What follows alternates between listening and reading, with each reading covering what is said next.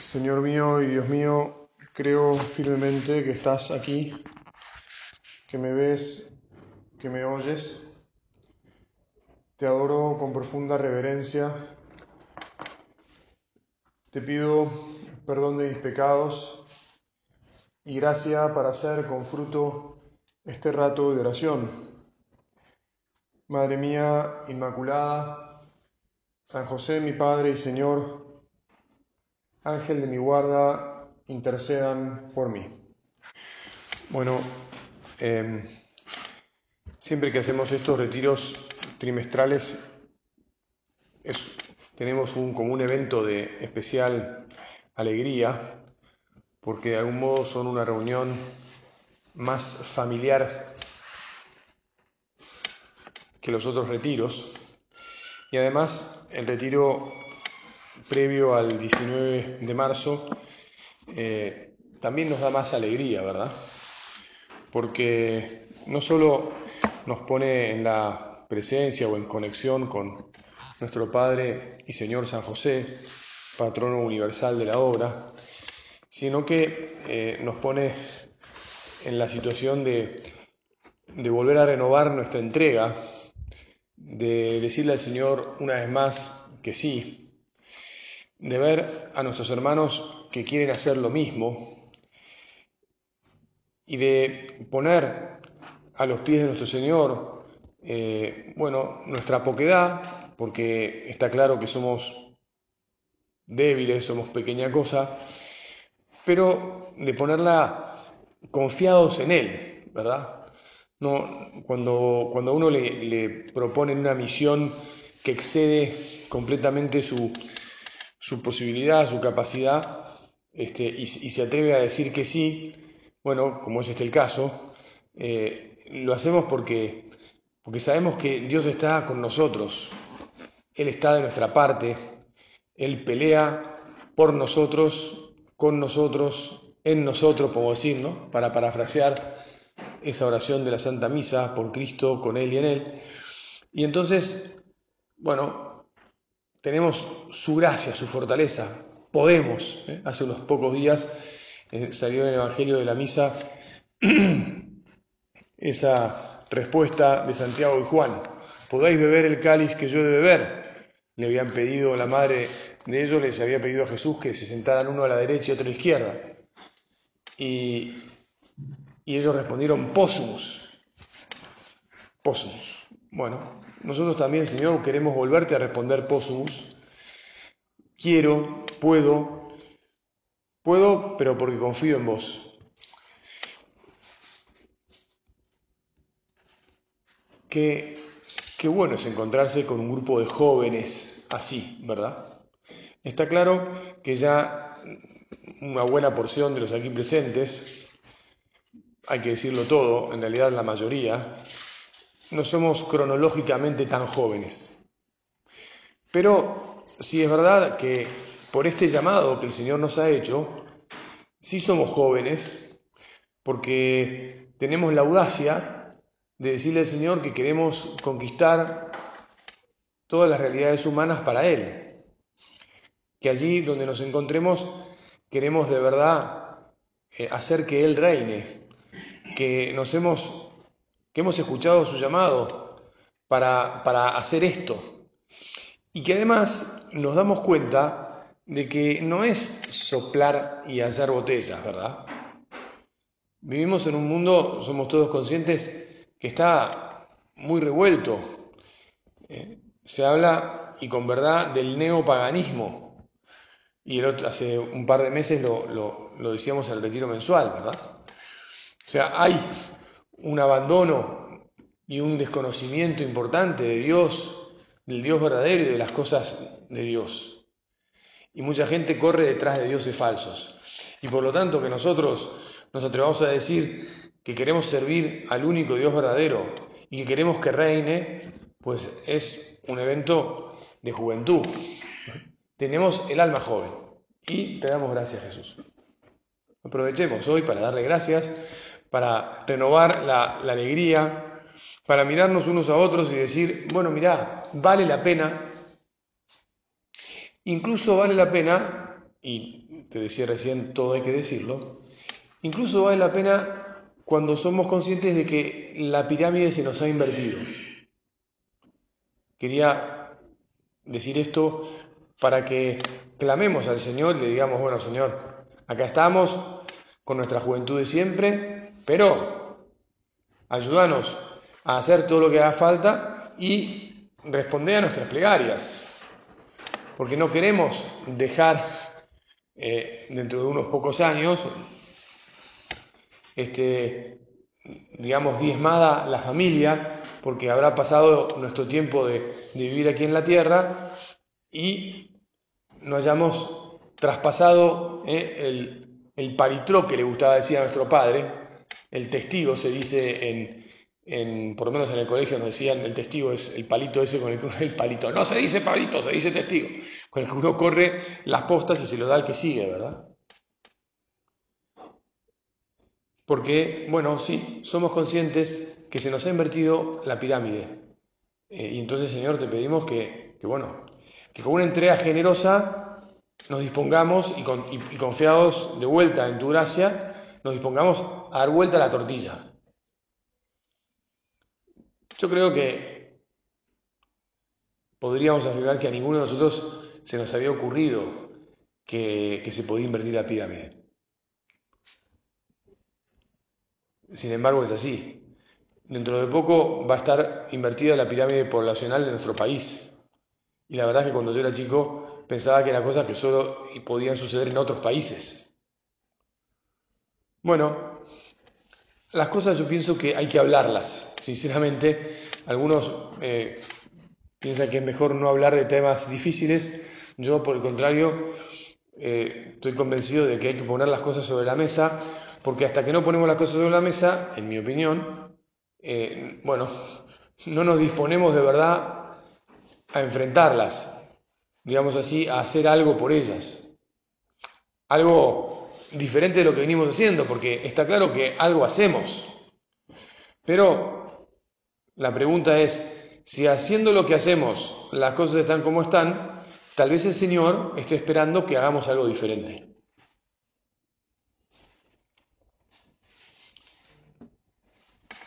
En un nuevo temario que nos han enviado para de sugerencia para estos retiros trimestrales, eh, lo primero que, que se sugiere para la meditación de ahora, esta meditación, dice identidad de la vocación de un supernumerario. y, y, trae una cita de una carta que escribió nuestro padre en el año 59. Una levadura que divinice a los hombres y al hacerlos divinos los haga al mismo tiempo verdaderamente humanos.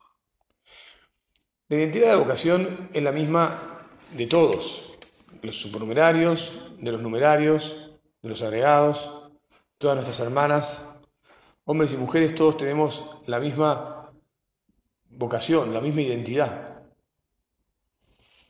Hay algunos, si querés, aspectos de los que charlaremos después, pero esto, ser una levadura que divinice a los hombres y al hacer los divinos los haga al mismo tiempo verdaderamente humanos, nos corresponde a todos.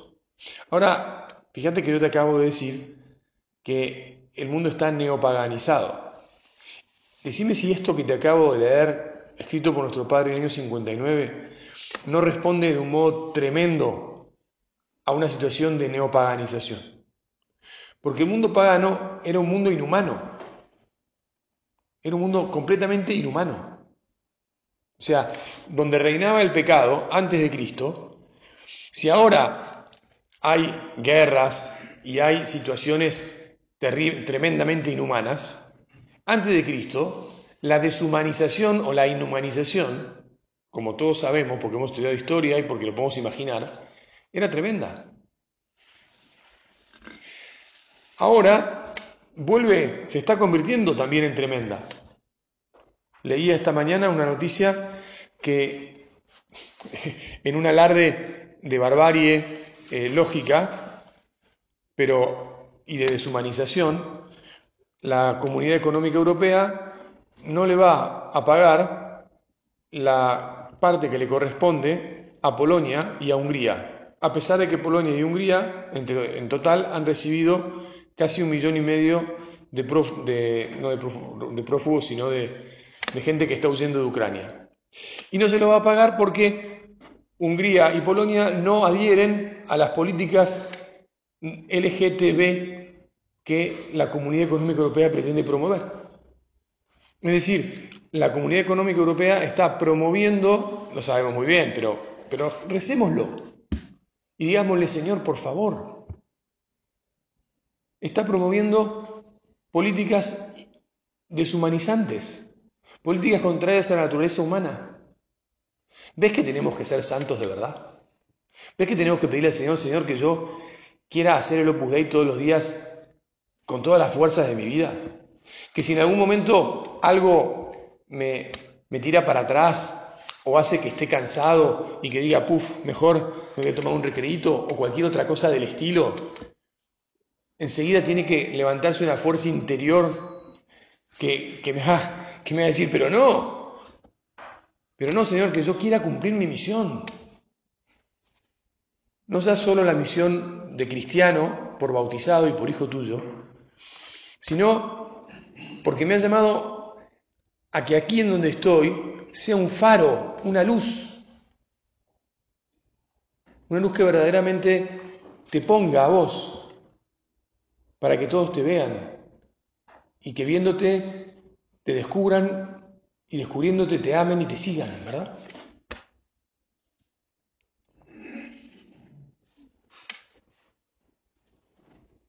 Señor, ayúdanos de vuelta a ser audaces. Danos un fuego interior que nos renueva, nos renueve, nos remueva y nos ayude a renovar y a remover a otros.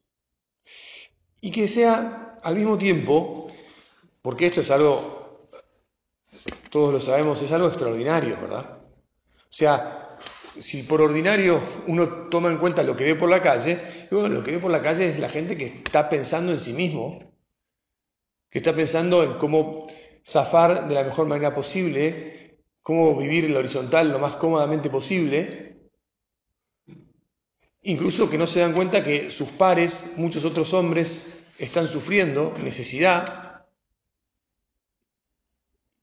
Y además que tienen su mirada puesta en un horizonte, eso, intramundano, de aquí nomás, ¿verdad? Bueno, quiero avanzar porque al final tenemos una meditación nomás y, y, a veces me quedo en, ser levadura en la familia, en el trabajo y en el entorno social. Esto es la identidad, si querés, bien propia de la vocación como supernumerario en la obra.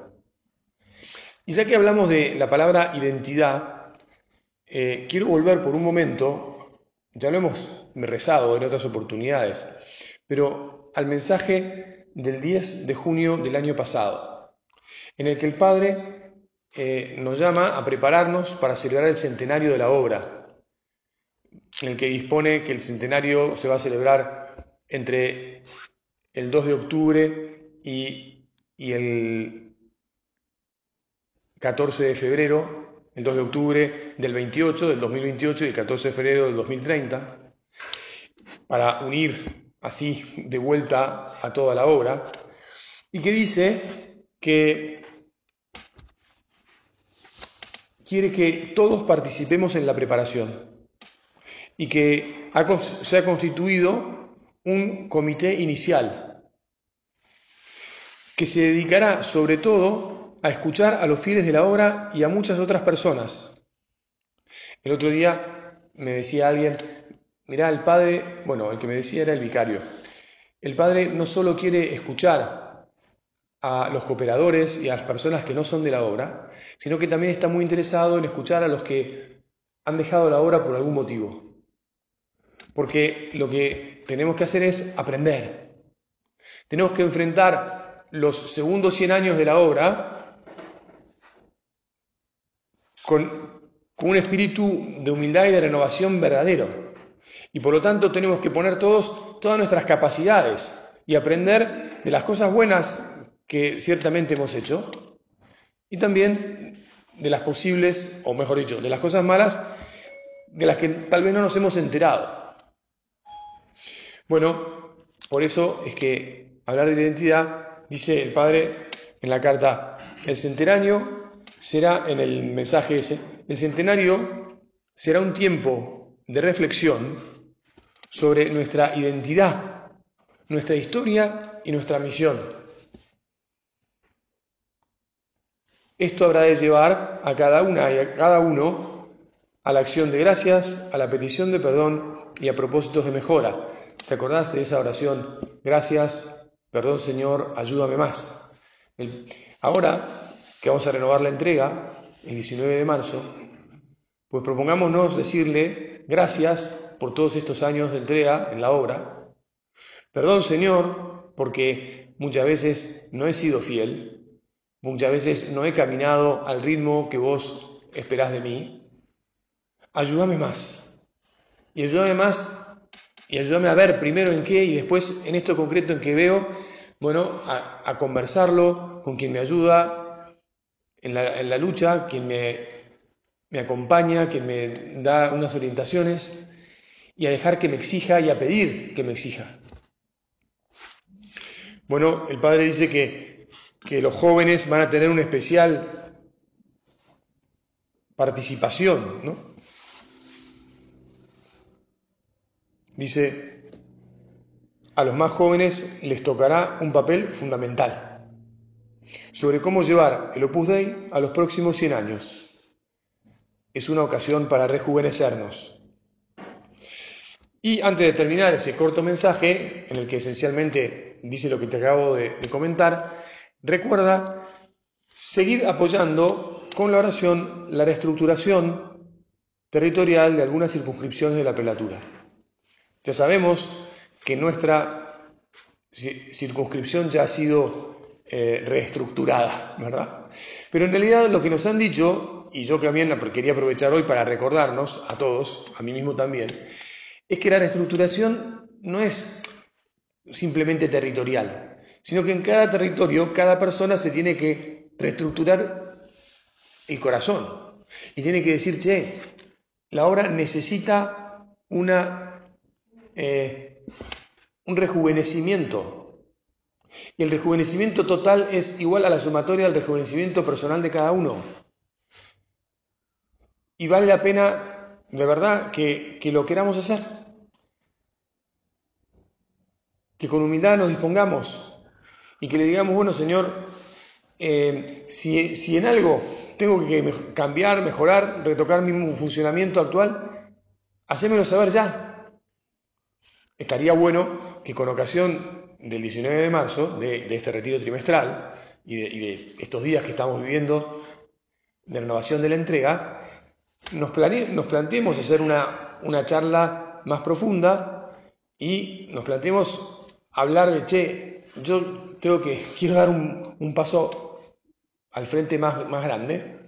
Lo hablé con Jesús, se lo pedí durante estos días, varios días, insistí, y, después si sucede igual después del 19 de marzo, lo mismo. Hasta dar en la tecla y en lo que el Señor nos está llamando. Ser levadura en el trabajo, perdón, ser levadura en la familia, en el trabajo y en el entorno social. Buscar la perfección cristiana con plenitud de vocación. Santificar todas las circunstancias y las situaciones de la vida. Esto es lo que nos va recordando el guion, lo que nos va recordando la, falsilla que tenemos que vivir. El otro día en el círculo nos recordaban acá en casa un, la famosa, parece que es famosa, pero yo no la conocía, no la conocía como la falacia de Livieres, conocía el razonamiento, pero parece que quien lo, quien lo hizo, este razonamiento, mucho y lo repetía, fue Livieres, el famoso Livieres. Entonces, la falacia de Livieres dice, los supernumerarios, los, miembros de Opus Dei, todos, ¿eh? uno puede aplicarlo a este público, entonces vamos a aplicarlo, los supernumerarios del Opus Dei buscan la santidad en la vida ordinaria a través de la familia, de ser levadura en la familia, del trabajo, del entorno social, como acabamos de leer. Fulanito es suplementario del Opus Dei. Fulanito es santo según el Espíritu. Conclusión, Fulanito es santo según el Espíritu del Opus Dei. Y entonces, y le decía, no, esto es una falacia. Una cosa es la intención y otra cosa después es la realidad. Nos lo decían a nosotros en el círculo, yo me atrevo a decirlo, esto vale para todos. No porque la idea es que busquemos la santidad, la realidad después da como conclusión que la buscamos. Y que no solo la buscamos, sino que la alcanzamos. Por eso además es que cada noche hacemos un, examen de conciencia y pedimos perdón. Y que ahora yo te estoy animando a que hagamos nuestro, nuestro examen y, que digamos, Señor, que me convierta. Y que, bueno, y por eso vivimos la confesión frecuente. Y por eso hacemos un curso de retiro y hacemos un retiro mensual. Y bueno, y por eso esto, por eso estamos hoy aquí.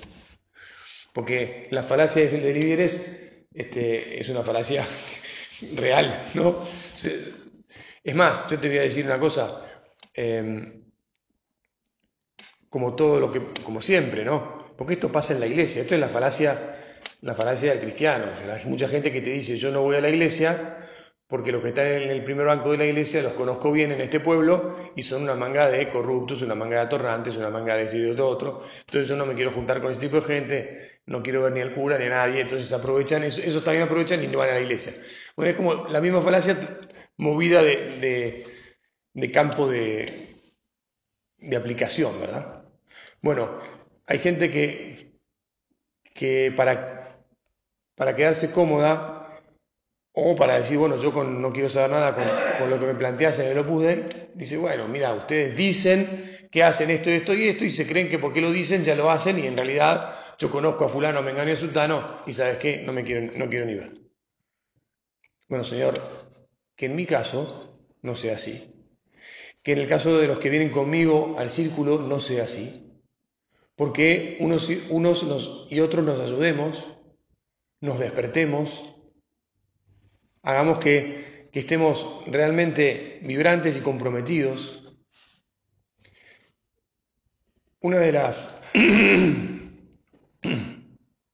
perdón, una de las eh, aspectos, de los aspectos los que, en los que probablemente tenemos que, que rejuvenecernos, es el aspecto de,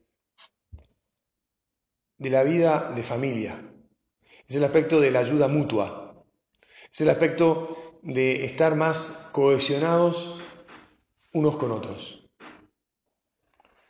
Yo con esto solo quiero poner un ejemplo que además es bastante irrelevante, pero si nuestra fraternidad se limita a, al grupo de WhatsApp donde ponemos un comentario o a veces simplemente un emoticón, las típicas manitos rezo por esto o, lo que fuere, y ahí se queda, pues realmente eh, yo me atrevo a decir con todas las letras que eso no, no es vivir como hermanos, tal como nuestro Padre nos enseñó y nos dejó en el espíritu de familia, ¿verdad? A mí me gustaría, en realidad, que, que alguien que pide oraciones este, se meta en un problema y la gente diga, bueno, yo no voy a poner en el grupo que necesito oraciones porque me empieza a llamar todo el mundo por teléfono para interiorizarme en lo que me pasa y al final no puedo laburar ese día. Eso es lo que me gustaría que pase. Uno dice, bueno, padre, sería ridículo. Bueno, prefiero esa ridiculez que la ridiculez de pensar, que no quiero pensarla, que todo el mundo pone, ah, bueno, bueno, la manito, no rezo, y después, sí, por ahí, efectivamente, lo ponemos en la misa porque no vamos a ser tan, tan chantas, digamos así, pero ya está, fue, viste. Me quedé tranquilo y cómodo con esa respuesta. Y nada, si somos hermanos, si nos tenemos que sostener, nos damos cuenta que es más de ahí, más de eso lo que, lo que se nos pide y lo que, lo que siempre hemos vivido. Ahora, el problema está en que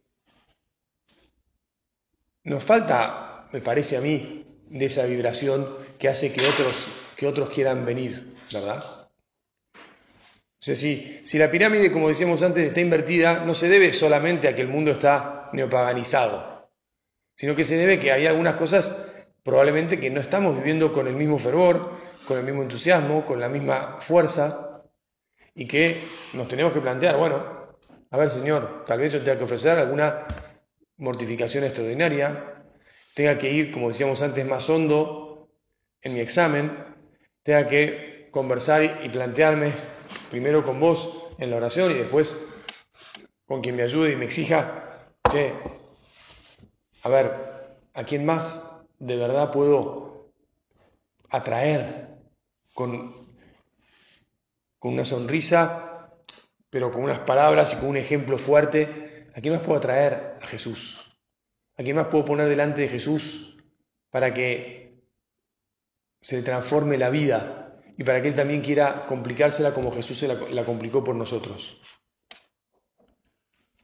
Porque la entrega, como sabemos, es plena de todos. La disponibilidad está de acuerdo a las circunstancias personales de cada uno. Y cada uno es cada uno. No es de todos iguales, ¿no? Se puede englobar, bueno, la de un por lo menos supone que tiene una familia, es obvio, muy bien. Pero después cada uno tiene las circunstancias personalísimas de cada uno.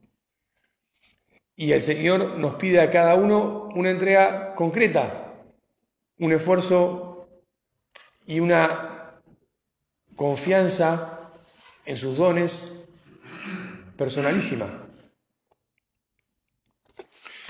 Bueno, ya casi se me ha ido eh, todo el tiempo. Quiero redondear diciendo que la vocación supone 24 horas diarias, 7 días a la semana, promedio de 30 días al mes, para hacer la corta, todos los días del año, todos los años que nos toque vivir. Señor, que no me tome respiros. Siempre estamos respirando ¿eh? Entendemos que no es que, esto es agobiante, que es asfixiante, de ninguna manera. El Señor nos da todo el aire que necesitamos, todo el oxígeno del mundo para, para ir adelante. Que nosotros no queramos dejar de respirar, dejar de jugárnosla por vos. Que seamos realmente generosos. El otro día, y con esto voy terminando, eh, le preguntaron a uno, eh, para tu hermana, eh, ¿qué tipo de novio buscarías? O sea, ¿qué chico buscarías? Uno que fuera, que tuviera qué virtud. Y el tipo me dejó impactado por lo que otro dijo, que sea generoso. O sea, un hombre generoso. Es verdad, la generosidad supone un montón de cosas que, bueno, Hoy pidámosle al Señor que seamos generosos. Desde luego que lo hemos sido y lo somos, ¿verdad? Porque aquí estamos. Pero que renovemos, que rejuvenezcamos y que queramos ser de vuelta muy generosos con nuestro Dios para hacer la obra, para ayudar a muchas almas a encontrarse con Jesús. Te doy gracias, Dios mío, por los buenos propósitos afectos e inspiraciones que me has comunicado en esta meditación. Te pido ayuda para ponerlos por obra. Madre mía Inmaculada, San José, mi Padre y Señor, Ángel de mi guarda, intercedan por mí.